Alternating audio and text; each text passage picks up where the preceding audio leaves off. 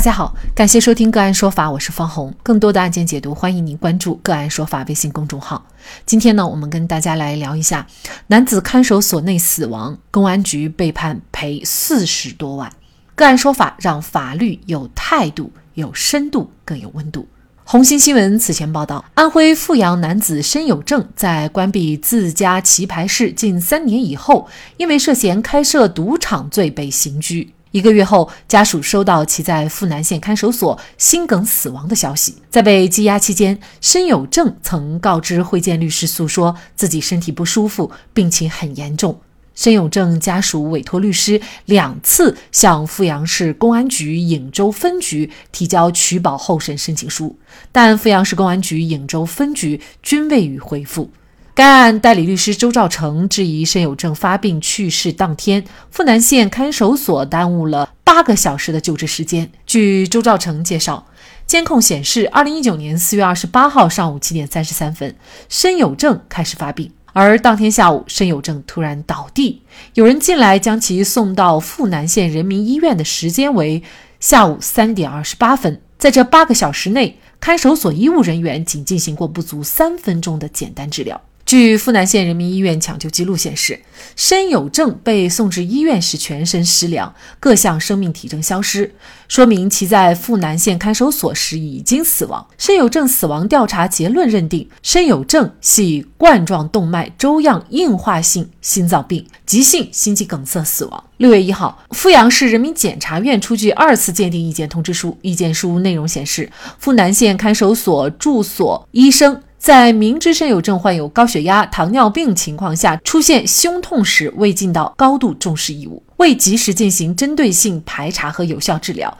延误了患者接受早期规范治疗的时机，在其病情发展到心源性昏厥的紧急时刻脱离患者，救治方案存在错误。二零二零年十一月二十五号，申有正家属向阜阳市中级人民法院赔偿委员会申请二百二十四万多元的国家赔偿。十一月三十一号，红星新闻记者了解，死者申有正的家属经过多次申请，最终安徽阜阳市中级人民法院赔偿委员会决定，阜南县公安局应赔偿百分之二十的赔偿责任，应赔偿死者家属死亡赔偿金、丧葬费、精神损害抚慰金以及申有正七十七岁母亲生活费，合计四十万多元。申有正的儿子告诉红星新闻记者。五月三十一号，法院作出了赔偿决定，也认定了富南县公安局应承担一定的责任。家属希望能够追究公安机关有关人员的责任，并已向相关部门邮寄了控告信。对于患病的人，尤其是病情危重的人，看守所是不是都要羁押？当被羁押人感到身体不适需要救治的时候，看守所的义务又该是什么？就这相关的法律问题，今天呢，我们就邀请内蒙古松州律师事务所郑吉文律师和我们一起来聊一下。郑律师您好，你好，方老师。嗯，呃，非常感谢郑律师哈。对于患病的人，尤其是病情危重的人，看守所是必须要羁押吗？这个不只是一个法律问题，它还是一个法治文明。人权保障以及以人为本的羁押管理的问题。根据我国刑事诉讼法的规定，人民法院、人民检察院和公安机关对于患有严重疾病、生活不能自理或者怀孕、正在哺乳自己婴儿的妇女，采取取保候审，不致发生社会危险性的犯罪嫌疑人、被告人。是可以取保候审的。同时，我国的看守所条例也规定，看守所收押犯罪嫌疑人、被告人，应当进行健康检查。如果犯罪嫌疑人、被告人患有精神疾病或者急性传染病等，是不予收押。为了贯彻落实习近平法治思想，全面落实少捕慎诉。镇压的刑事司法理念，很多地方的检察机关、公安机关均联合制定了关于减少羁押性刑事强制措施的相关细则意见，对更好的贯彻落实少捕慎诉慎压的这个司法政策打下了坚实的基础。因此，按照我国的法律政策的规定，并不是所有的犯罪嫌疑人、被告人，尤其是病情危重的人，都需要由看守所羁押。呃，这个本案当中啊，比如说这个被羁押人，他确实是感到身体不适了，也确实是需要救治了。那这种情况下，看守所是不是法律上有明文规定，必须有义务去尽快的救治呢？这个问题的答案是肯定的。根据看守所的条例的相关规定，看守所应当配备必要的医疗器械和常用药品。犯罪嫌疑人。被告人患病，看守所应当给予及时的治疗。如果需要到医院治疗的，当地的医院应当负责治疗。对于病情严重的，可以依法取保候审。因此，当被羁押的人感到身体不适、需要救治时，看守所应当毫不迟疑地给予积极的、有效的治疗。那我们看本案当中啊，申有正呢，当天七点三十三分开始发病，在当天下午突然倒地，这个时候三点二十八分才送到当地的医院。那么整个时间呢是八个小时哈。他说，看守所的医务人员呢，仅进行过不足三分钟的一个简单的治疗。那您觉得看守所在这种情况下的一个处置，呃，是否违法呢？通过信息显示呢。那么，本案中，看守所作为犯罪嫌疑人的羁押单位，对犯罪嫌疑人负有看管和救护的义务。在犯罪嫌疑人突发疾病时，应当积极及时的救治。呃，我也注意到当地的检察机关委托第三方做出的司法鉴定，那这个鉴定意见也显示呢，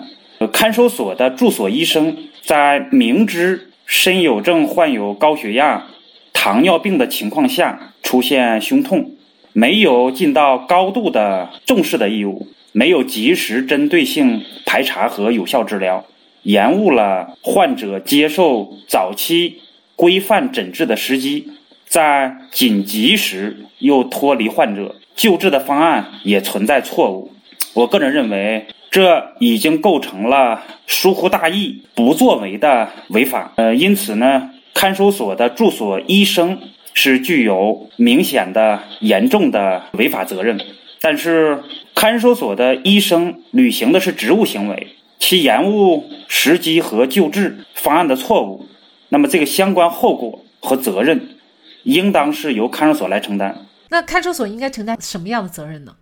我也注意到这个当地的法院的赔偿委员会做出的这个认定。我个人基本赞同认可法院赔偿委员会的这个决定说理，也就是说，导致申有正死亡的直接和主要原因呢，是他自身的疾病。看守所住所医生的延误和救治方案的错误，它是导致申有正死亡的次要原因。这个法院酌定赔偿义务机关承担百分之二十的责任，我个人是基本能接受。但是关于这个责任分配的比例呀，我觉得看守所的责任还可以适度的提高，比如可以考虑按照呃三比七、四比六的比例来分配责任，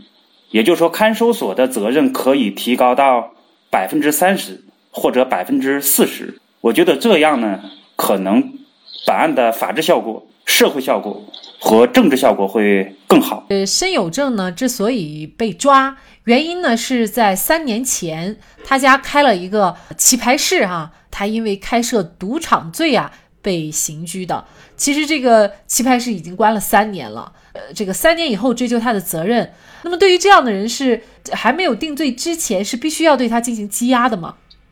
呃，依照我国的法律规定啊，对于不需要刑事拘留或者逮捕的嫌疑人，是不得羁押的，可以采取取保候审或者监视居住等强制措施。像本案这种情况，我个人认为采取取保候审可能会更适当一些，而且。我们的刑事诉讼法对于呃符合取保候审或监视居住的条件也做出了明确的规定。那也就是说，采取取保候审不致发生社会危险性的，可能啊已经超过了这个追诉时效，即便是没有超过追诉时效，也是情节轻微，危害不大，不至于发生对社会的严重的危险。所以，采取取保候审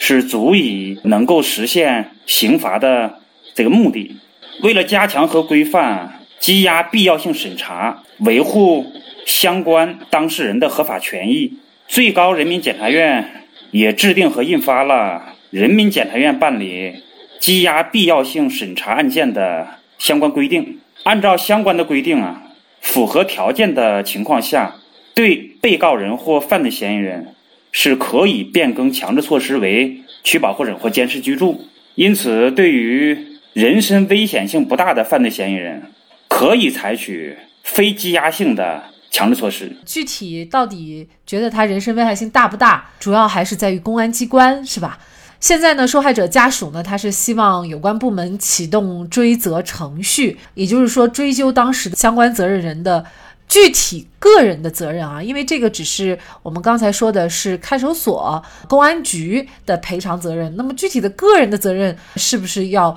再进行一个比较具体的追究？那么这样的一个程序怎么才能启动？那么相关个人如果是有这个身有证的死有一些失责的话，又该承担一个怎样的责任呢？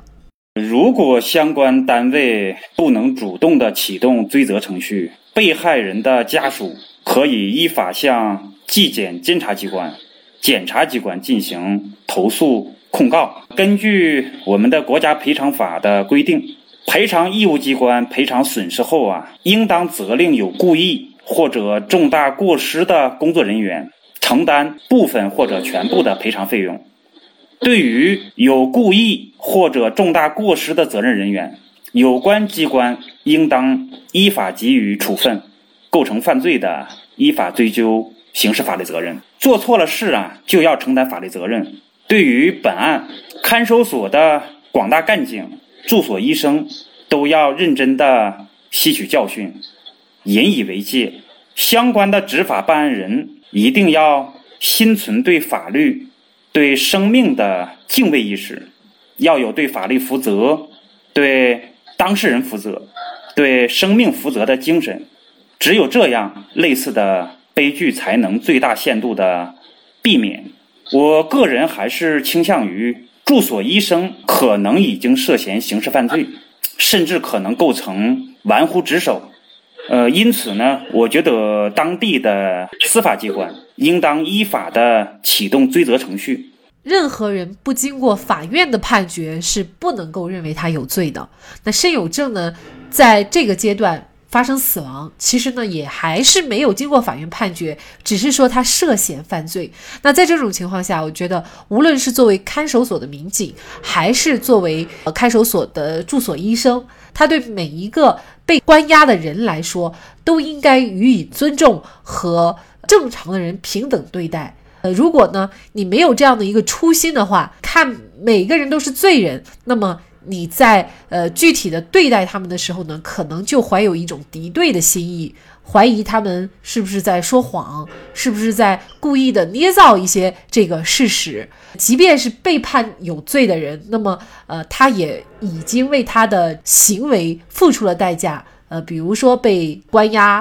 被判为有期徒刑等等。那么在这种情况下，他的仍然是有生命健康权的，他的生命健康权仍然是需要保证的。并不因为他是一个罪人就比正常人削弱了。好，在这里再一次感谢内蒙古松州律师事务所郑继文律师。更多的精彩案件解读，欢迎您继续关注我们“个案说法”的微信公众号。如果您有相关的法律问题，也可以添加幺五九七四八二七四六七的的微信号向我们进行咨询和交流。感谢您的收听，我们下期节目再见。